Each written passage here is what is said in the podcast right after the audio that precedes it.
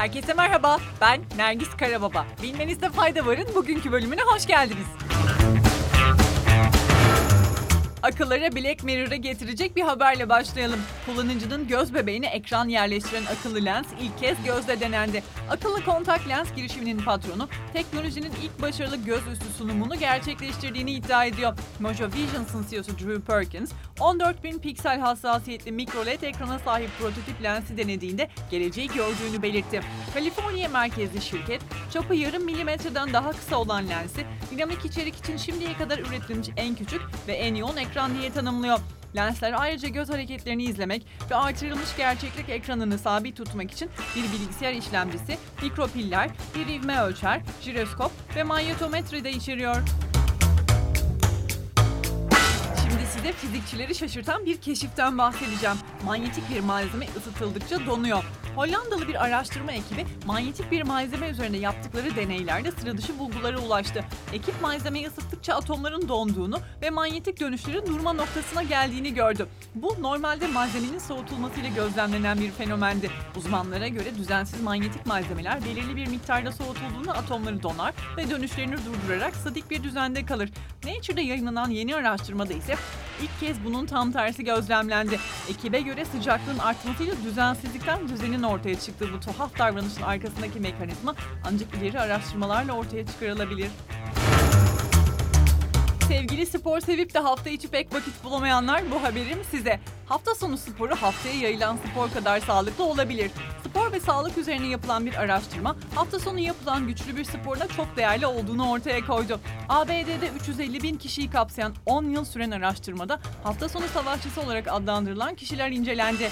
Cam Açık dergisinde yayınlanan araştırma sonuçlarına göre kaç kez spor yapıldığından çok hangi sürede neyin yapıldığı önem taşıyor. Uzmanlar haftada 150 dakikalık makul yoğunlukta egzersizi tavsiye ediyor. Tempolu bir yürüyüş, hafif tempo bisiklet ve çiftler tenisi oynamak makul yoğunlukta egzersize karşılık geliyor. Diyabet hastası çocuğu ilahilerle tedavi edeceklerini düşünen ve ölümüne göz yuman tarikat üyeleri gözaltına alındı. Avustralya'da 8 yaşındaki hasta bir kız çocuğunu tedaviden mahrum bırakan ve ilahilerle tedavi ettiklerini düşünen bir tarikatın 12 üyesi gözaltına alındı. Elizabeth Rose isimli kız çocuğunun anne ve babası da cinayete sebebiyet verdikleri suçlamasıyla tutuklandı. Aile Azizler tarikatının üyesiydi. Queensland polisi gözaltına alınan 12 kişinin de Elizabeth'in durumunun haberdar olduğunu ancak çocuğun tıbbi yardım alması için hiçbir şey yapmadıklarını söyledi. İngiltere, Galler ve İskoçya'da benzin fiyatlarındaki artışa karşı otoyollarda yavaş gitme protestoları yapılıyor. BBC'nin haberine göre araç sahipleri birçok otoyolda benzin ve mazottan alınan vergilerin düşürülmesi talebiyle yavaş gitme eylemi gerçekleştiriyor.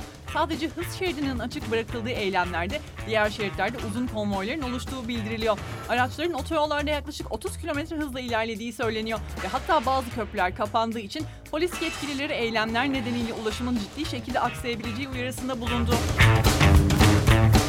Sırada ilginç bir haberimiz var. Oscar ödüllü oyuncu Brad Pitt, prosopagnozi yani yüz körlüğü hastalığına sahip olduğunu açıkladı. Gördüğü ve tanıştığı insanları sonradan hatırlayamadığını belirten ünlü aktör, hastalığın sonucu olarak insanların kendisini egoist olarak gördüğünü söyledi. GQ dergisine konuşan 58 yaşındaki oyuncu, genellikle doğuştan gelen ve beynin bir bölgesindeki bir eksikliğin neden olduğu prosopagnozi yani yüz körlüğü hastalığına sahibim dedi. Yüz körlüğü olarak bilinen bu hastalık genellikle doğuştan geliyor. Beyindeki bilişsel bir bozukluk nedeniyle bu hastalığa sahip olan kişiler diğer insanların yüzlerini tanıyamaz hatta neredeyse göremez. Bazı kişilerin kendi yüzlerini tanımakta bile güçlük çektiği durumlarda meydana gelebiliyor. Kripto şirketi daha iflas başvurusu yaptı. Kripto hedge fonu Three Arrows Capital'ın ardından Voyager Digital'da iflas başvurusunda bulundu. Kısa bir süre önce para çekme işlemlerini askıya alan şirketin başvurusuna göre alacaklı konumunda 100 binden fazla kişi bulunuyor. Şirketin kripto varlık cinsinden borç aralığının ise 1 milyar ile 10 milyar dolar arasında olduğu belirtiliyor. Şirketin CEO'su Stephen Ailey kararı zor olarak nitelese de mevcut piyasa koşullarında alınması gereken en doğru karar olduğuna inandıklarını söyledi. Voyager Digital'ın Three Arrows Capital'da 650 milyon dolarlık bir kredisi bulunuyordu. Başarısız geri ödeme nedeniyle temerrüt bildirimi de yayınlanmıştı.